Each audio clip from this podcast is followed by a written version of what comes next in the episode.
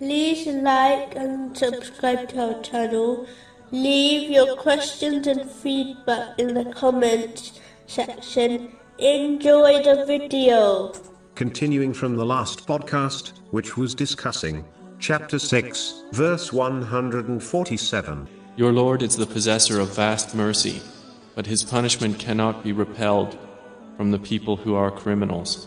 A narration found in Jami At. Tirmizi, number 2459, describes the difference between true hope in the mercy of Allah, the Exalted, and wishful thinking. True hope is when one controls their soul by avoiding disobedience and actively struggles for the hereafter, whereas the foolish wishful thinker follows their desires and then expects Allah, the Exalted, to forgive them. It is important for Muslims not to confuse these two attitudes, so that they avoid living and dying as a wishful thinker, as this person is highly unlikely to succeed in this world or the next. Wishful thinking is like a farmer who fails to prepare the land for planting, fails to plant seeds, fails to water the land, and then expects to harvest a huge crop.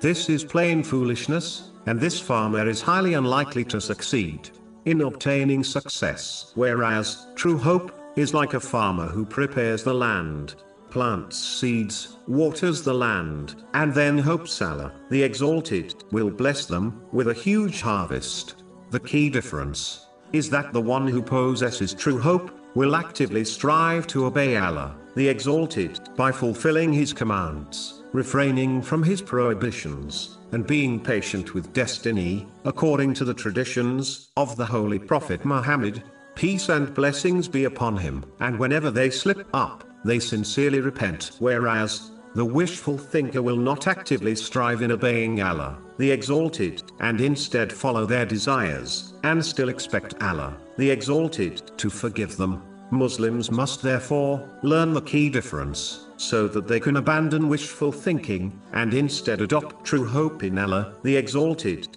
which always leads to nothing except good and success in both worlds, which has been indicated in a narration found in Sahih Bukhari, number 7405.